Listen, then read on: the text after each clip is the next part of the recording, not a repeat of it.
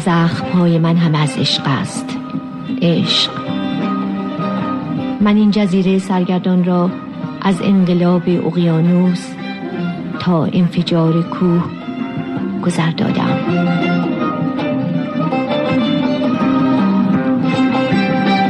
زن در جهان ما برنامه از میمی حکمت.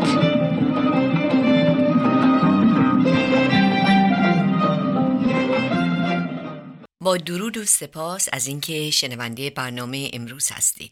میمی حکمت هستم مجری و برنامه گذار زن در جهان ما از رادیو وامداد صدای ایرانیان شمال کالیفرنیا.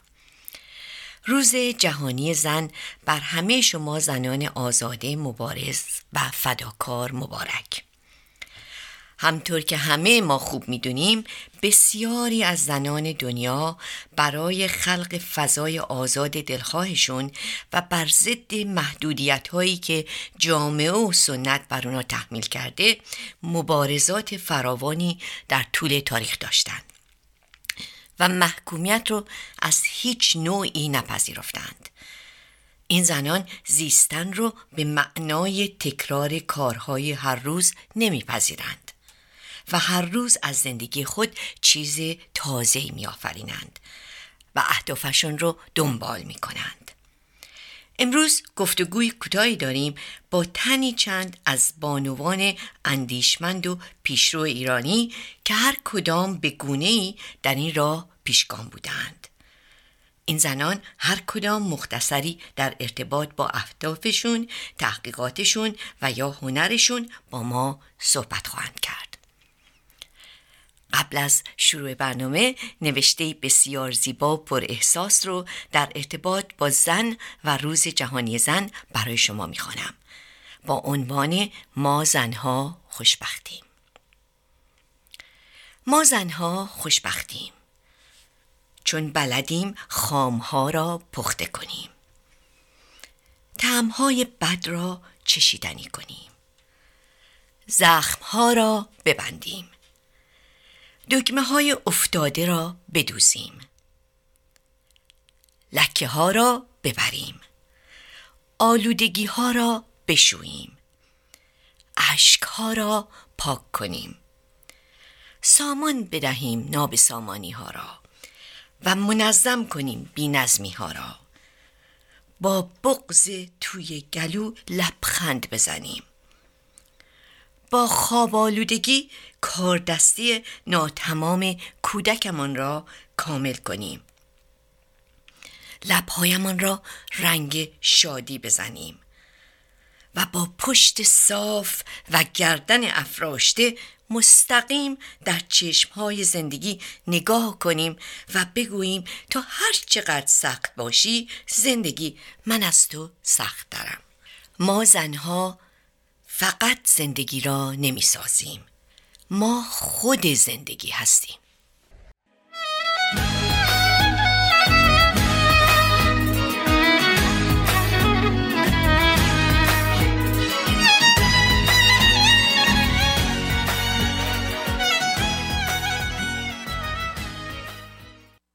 در این قسمت برنامه با مهمان عزیزمون خانم دکتر مریم حبیبیان هستیم. ایشان دارای دکترای تئاتر آموزشی از دانشگاه انوایو نیویورک می باشند و در زمینه های تئاتر و فیلم و پژوهش های هنری در ارتباط با زنان ایران زمین بسیار فعال می باشند. خانم دکتر حبیبیان بسیار خوش آمدید. خیلی ممنونم خانم حکمت که من دعوت کردید واقعا برای من یک افتخاره که بیام در برنامه شما. در, زمینه شخصیت زنان دلت روز زن من فکر می‌کنم خیلی مهمه که بدونیم خانمای ایرانی کارگردان سینما تونستن خودشون رو در سطح جهانی و بین المللی به شهرت برسونن با فیلم هایی که درست کردن. همانطور که می‌دونین بعد از انقلاب اسلامی یا در اوایل جمهوری اسلامی خیلی مشکل بود که خانم ها بتونن اصلا بیان و فیلم درست کنن. و این خانم ها به خصوص خانمی رو که من امروز جزو یکی از تحقیقاتم هستن خانم رخشان بنی اعتماد هستن. که ایشون تونستن با تمام مشکلاتی رو که از طرف سانسور مواجه می شدن یک چند تا از بهترین فیلم های که در حد جهانی هستن رو درست کنم. بهتره که یه کمی بگم که چه تفاوت هایی اصلا اومد در اول همین فیلم های ایرانی. شخصیت خانم ها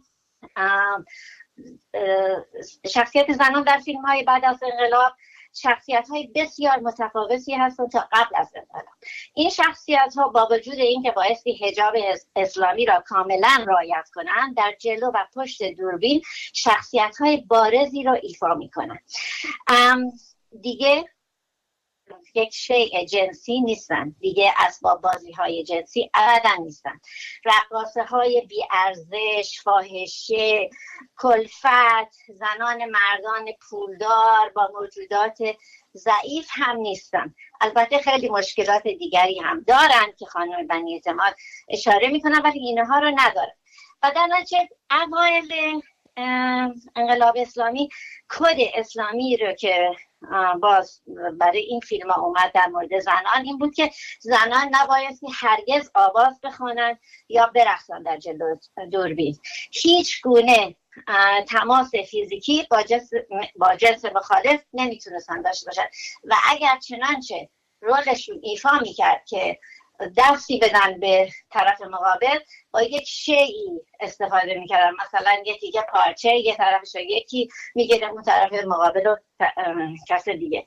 و در نشون دادن حتی عشق خیلی مهم بود در بعضی از فیلم و خیلی مشکل بود. بنابراین کارگردان های خانم بسیار آدم های خلاقی شدن چون خلاقیت های عجیب و غریبی از خودشون نشون دادن که بتونن همه اینا رو بیارن توی صحنه درسته که هنرپیشه ها لباسایی بود که کاملا پوشیده بود هجاب اسلامی داشتن همه اینها. و ولی با بازیشون تونستن خیلی چیزا رو احساسات رو نشون بدن. مثلا من خیلی سریع مثالهایی رو از فیلم های خانم اعتماد می‌زنم در این زمینه به خصوص. مثلا در روسری آبی خب یه زنی هست به نام خانم کرانی که این خانم یک کارگریه برای یک آقای رسول رحمانی که رئیس یک مزرعه کار می‌کنه. و این خانم خرج خونه و زندگی مادر و مادر معتادش و خواهر و برادرها همه رو می‌پردازه. خیلی زن کارگر فعالی خلاصه. و با این آقای رحمانی هم خانمش رو چند سال پیش از دست داده و کماکان به علت رابطه رو که با این خانم کارگر در قسمت رئیسی و, و کارگر خودش به وجود میاد یه عشق به وجود میاد این رومانس در این فیلم خیلی عجیبه چون که در همون اوائل جمهوری اسلامیه که اصلا به هیچ عنوان این نمی‌تونسته حتی نزدیک این آقا بشه. ولی ما این عشق رو در نگاه می‌بینیم. این نگاه خیلی مهمه. خب خانم بنی ما تونسته اینو بیاره در صحنه. خب خودش خیلی کار مهمی یا حرکات موزون مثلا حرکت خانمی که مثلا بین زنهای دیگه توی جاریزار داره میرخصه این رو خب رقصه که نمی‌تونه نشون بده. بنابراین دوربین از زانو میاد به پایین و فقط ما پا رو می‌بینیم که حرکت می‌کنه. بنابراین این چیزهایی هست که خیلی مهمه بدونیم. یا مثلا شخصیت هایی رو که باز خانم بنی اعتماد میارن خیلی فرق می‌کنه. مثلا خود خانم بنی اعتماد میگن که من این شخصیت ها رو همه رو دیدم در تهران در حومه تهران و سعی می‌کنن همه این شخصیت های زن رو بیارن روی پرده. مثلا در فیلم بانوی اردی بهش ما متوجه میشیم که یه خانمی هست که خودش فیلم برداره و خانمه هست مادر منتها شوهری ازش یعنی شوهر یا نیست یا متارکه کرده رفته. و این خانم چند داستان همینطور در این فیلم به وجود میاد. از یه طرف داره فیلمی می‌خواد درست کنه که با مادرای نمونه و رابطهشون با فرزندان خودشون نشون بده و از طرف دیگه می‌خواد رابطه خودش رو با اون پسری رو که داره بزرگ کرده سالها نشون بده. و در ضمن یک باز صدایی هست که این صدا رو مثل اینکه از یه ماشینی میاد و این صدای آقاییه که این پیغام های عاشقانه میده و انگار که این خانم و این آقا با هم رابطه دارن ولی ما نه آقا رو می‌بینیم به هیچ عنوان و نه این خانم فقط علاقه منده که ببینه که یعنی با ما فقط میشنویم که این با این مکالمه داره. همینطور فقط مکالمه رو نشون میده. ولی به حال این رابطه رو تونسته خانم بنی اعتماد با مشکلات سانسور بیاره روی صحنه. و این خیلی جالبه. و به همین علت هم در سطح بین این فیلم ها خیلی معروفن. چون که کارگردانای غربی این مشکلات رو ندارن اصلا. راحت می‌تونن این موضوع رو بیارن. تا موضوع اجتماعی حتی سیاسی اینا رو خب باید با خیلی مواظبت و مراقبت بیشتری کارگردان های سینما روی پرده بیارن. در نتیجه من فکر کردم که این دو تا مثال رو بزنم که من دارم می‌دونم هم که وقتم داره تموم میشه. فقط می‌تونم بگم که یه با یک کوتی که ناصر تقوایی که از کارگردان های خیلی معروف فیلم های قدیمی در ایران هست. در مورد خانم بنی اعتماد ایشون میگن که زمانی که جوان بودیم و فیلم میساختیم خیلی دوست داشتیم یک فیلمساز خانم نیز در کنار ما بود. فروغ, ف... فروغ فروخزاد امید داشتیم با آن فیلم خوب خانه سیاه هست که خواستمانمان محقق نشد. اما نسل بعد از ما رخشان بنی اعتماد را دارد. بانوی فیلمساز درجه اول. همین خواستم تمام کنم. خیلی متشکرم. خیلی خیلی ممنون از این همه اطلاعات خوب و بسیار زیبایی رو که به ما دادید. خانم دکتر حبیبیان امیدواریم در وقتی دیگه ما بتونیم از اطلاعات شما در آینده نزدیکی استفاده کنیم. خیلی متشکرم. مرسی. خیلی ممنون از اینکه منو دعوت کردید. ممنون.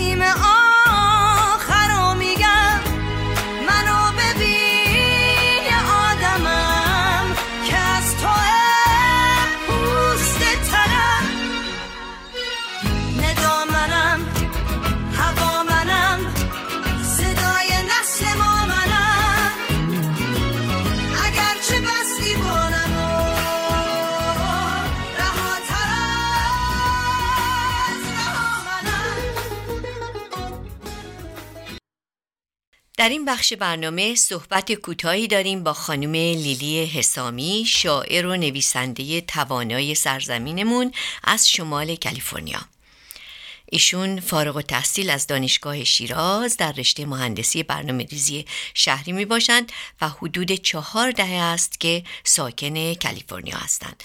خانم حسامی بسیار خوش آمدید. خیلی متشکرم با درود و سپاس به شما خانم حکمت عزیز و همچنین شنوندگان محترم و گرامی رادیو بامداد. به مناسبت بزرگداشت روز جهانی زن در هشت مارچ با تبریک به همه زنان جهان و با تشکر از رادیو بامداد برای فرصت داده شده به من پیام کوتاه و از دل برآمده را برای همه زنانی که مادران امروزند و مادران فردا خواهند بود ارسال می دارم. درود بر زن و بهار که هر دو زاینده و زندگی. قدوم زن همواره در بهار نهفته است. چونان بهار جوانه های نسل از وی میرویند و جان می‌گیرند. و روند بقا در دستان توانمند و قلب مهربان زن جاری است. زن این لطیف مبارز که همواره در تاریخ برای حقوق فردی خود ایستاده است امید که دور از وظیفه سهمگین خیش نماند که آن نیز تربیت و آموزش فرزند است. و هر اجتماع پاک و خردمند و به دور از جنگ و پلیدی پای در دامان تربیت فرزند دارد. ریشه اجتماع سالم و فرهنگی در باغ تربیت و آموزش سالم از سوی مادران سالم و با فرهنگ جان می‌گیرد و میگسترد. و در پایان فرهنگ هر جامعه در آغاز از پود خرد و هوش و درایت زنان مادر آن جامعه بافته می شود سپاس, سپاس مجدد از شما خانم حکمت عزیز. یکی از اون شعراتونم که در ارتباط با زنه و بسیار زیباست برای شنوندگان از ما بخونید. ممنون میشیم. خواهش می‌کنم حتما با کمال میل. پس من تبریک دوباره دارم برای روز زن و این سرودم رو در اینجا با نام اختر هستی به زن که به باور من اختر هستی است در تقدیر و ستایش وی به همه زنان جهان تقدیم می کنم سلامی به یزدان به دارنده چرخ هستی. سلامی به یزدان به دارنده چرخ هستی. به پروردگاران خدایان زن و عشق و مستی. سلامی بزن این برازنده جاودانی. به گلواژه ریشه هستی و زندگانی. سلامی به بالایی از زمین تا به کوکب. به رخشند اختر که او خود سوار است و مرکب. صدای تو ای زن صدای حیات است و هستی. نوایت هوای خم و باده و می پرستی نگاه تو ای زن نگاهی ز آب است و آتش. گهی آتش و آمش کند تش. و رقص تو معنا و بس جان فزاینده است. ولی نالت را چه گویم که سوزنده است. تو میخندی و گریت راه دریا بپوید. تو میخندی و گریت راه دریا بپوید. بسی دانه در شور زاران اشک تو روید. تو استاد کوهی و سنگ صبور نهانی. تو مرسیه تلخ سنگ و سبوی زمانی. تو پروانه ای حافظ و پرتو شمع هستی. که پیوسته سوزد پر تو در این ره نشستی. تو آینه خالقی کوکبه کبر خاکی. تو پرتو ز ذاتی عروسی به افلاک پاکی. بهشتی تو خود هم بهشت آفرین زمینی به باغ عدن هم زن و زیور برترینی. تو زیباترین نقمه ساز پروردگاری تو بر چرخ گردون گرامی ترین یادگاری. سلامی به زهره به خونیاگر آسمانی. به زن این زمین آسمان زهره بینشانی.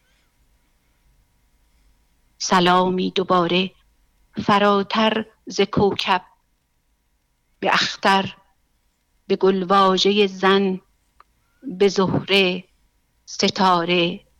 به برتر. خیلی متشکرم. خیلی ممنونم خانم حسامی و امیدواریم که در آینده نزدیک پس از چاپ کتاب شعرتون بتونیم دوباره صحبتی با شما داشته باشیم. بسیار خواهش می‌کنم. کمال میل و افتخار منه. خواهش می‌کنم.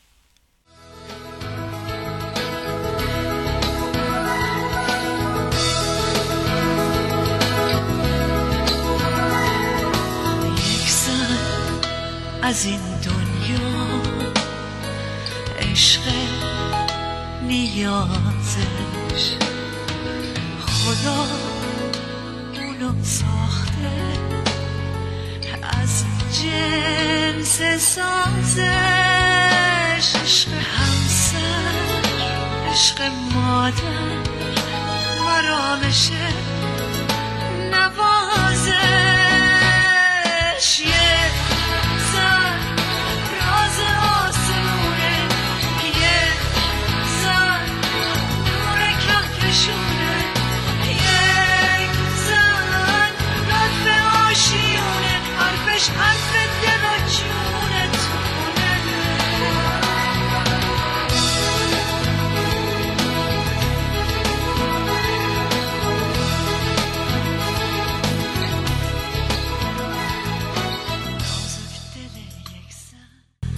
بخش آخر برنامه رسیدیم و مهمان آخرمون خانم هما فربشی گرامی محقق و تاریخدان. ایشان فارغ و تحصیل در رشته ادبیات و روانشناسی می باشند و امروز صحبت کوتاهی دارند در ارتباط با زنان ایران باستان. خانم فروشی به برنامه ما خوش آمدین. بفرمایید خواهش می‌کنم. خیلی ممنون از محبتتون. راجع به جایگاه زن در ایران قدیم من حرف می‌زنم. البته زن همیشه جایگاه خودشو داره. ولی این اشاره است به ابتدای تاریخ ایران یعنی ایران زمین کهنی که با فرهنگ دیرین و امپراتوری شناخته شده ای از سه هزار سال پیش یعنی تقریبا 550 سال قبل از میلاد کوروش پایگذار خامنشیان بود. و این امپراتوری بزرگ به تب انسانهای بزرگی هم در خودش پرورش داد. متاسفانه بعد از حمله اعراب به ایران در جنگ و ستیزی که در گندی شاپور یا جندی شاپور اتفاق افتاد اعراب کتابخونه گندی شاپور آتیش زدن و اون گنجینه بزرگی که در دل خودش آثار فرهنگ و تمدن بزرگ ایران رو داشت از بین رفت. ولی با این حال اون فرهنگ عظیم چیزی نبود که با آتش زدن این کتابخونه کلا نابود شه ما کتیبه هایی داشتیم در تخت جمشید در مکانهای مختلف که 24 ایالت بود سرزمین پارس. و کتیبه های مختلف در این جای مختلف بود که اینا از بین نرفت. و اون چیزی که ما در دست داریم جست و گریخته از این طرف اون طرف به دستمون رسید.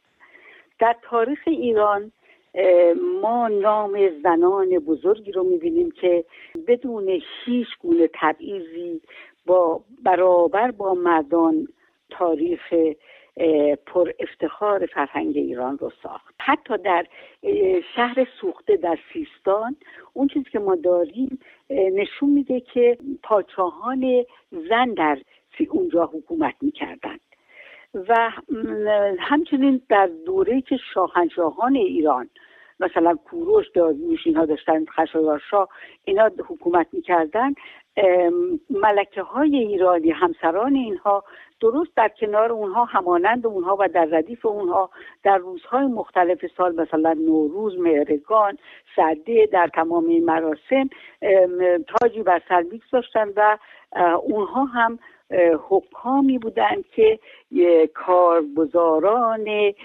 حقوق انسان ها در سرزمینشون بودند از جمله زنان بزرگ می‌تونیم از کاساندان نام ببریم. همسر کوروش.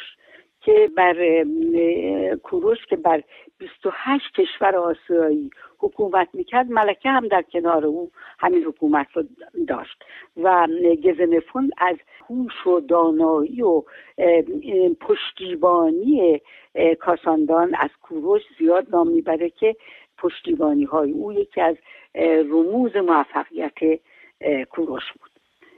از آتوسا می‌تونیم نام ببریم. که باز آتوسا هم ملکه 28 کشور بود در کنار داریوش کبیر و در امور فکری و روحی همیشه در کنار همسرش بود و پشتیبان او بود. آرتمیس شاید تنها زن و نخستین زن دریا سالار جهان بود در ابتدا در ایران. که اون در 480 پیش از میلاد در روزگار خشایارشا بود و در نبردی که بین ایران و یونان اتفاق افتاد ارتش ایران رو آرتمیس هدایت می‌کرد. حیفه که از یوتاب نام نبریم. یوتاب واقعا افتخاری بود برای سرزمین ایران. که خواهر آریوبرزن سردار نامدار ارتش شاهنشاه ایران در زمان داروش سوم دارا در برابر حمله اسکندر بود. وقتی اسکندر به ایران حمله کرد یوتاب سرداری بود که ماها اسکندر رو سرگردون نگه داشت در کوههای بختیاری و راه رو بر او بست. و اگر خیانتی که باعث شد که یوتاب شکست بخوره. او خیانت پیش نیامده بود. شاید که اسکندر نمی‌تونست به ایران راه پیدا بکنه. از زنان بزرگ ایران دوباره می‌تونیم از همای چهره آزاد اسم ببریم که در کتاب بندهش تاریخ بندهش کتاب زرتشتیان ازش نام برده شده که بعد از وهومن سپنداتان اون به تخت شاهی نشست و اون هفتمین پادشاه کیانی بود که در شاهنامه هم ازش اسم برده شده و تقریبا سی سال حکومت کرد. از آرتادخت در زمان اشکانیان بود. وزیر خزانداری مالی ایران بود که سر و سامانی بخشید. اقتصاد امپراتوری پارتیان رو واقعا سامان بخشید و اون رو رونق داد. از پادشاهان ایران باید نام ببریم. پادشاهان زن ایرانی پوراندخت و آزرمیدخت در دوره ساسانیان که پوراندخت وزیر دارایی بود. وزارت دارایی رو هم به عهده گرفت جز اینکه سلطنت می‌کرد و پادشاهی می‌کرد و اون اوضاع آشفته و به هم خورده اواخر دوره ساسانی رو که بسیار مشکل پر مشکل و پر مسئله شده بود تقریبا سامانی داد و سهم هر ایرانی رو به مساوات تقسیم کرد می‌گفت باید کرد و کرد و معتقد بود که نباید در سرزمین سرزمین های ایران کسی فقیر و توحید است. از آذر دخت باید نام برد. دختر خسرو پرویز که سی دومین پادشاه ساسانی بود و اون با قدرت بر تخت سلطنت نشست و حکومت کرد. در مورد زن ایرانی در ادوار مختلف تاریخ حرف زیاده و این پیچ و خمهایی رو که زنان ایرانی طی کردن با افتخار و با سربلندی اون رو گذروندن. خانم فروشی بسیار ممنونیم که این وقت رو دادین و امیدواریم در آینده نزدیک از دانستنی های خوب شما استفاده کنیم. خیلی متشکرم. خواهش می‌کنم دوستان عزیزم برنامه ما به پایان رسید. آرزوی هفته خیلی خوبی رو برای شما دارم و سپاسگزارم که شنونده این برنامه بودین. دوست و دوستدار شما میمی حکمت.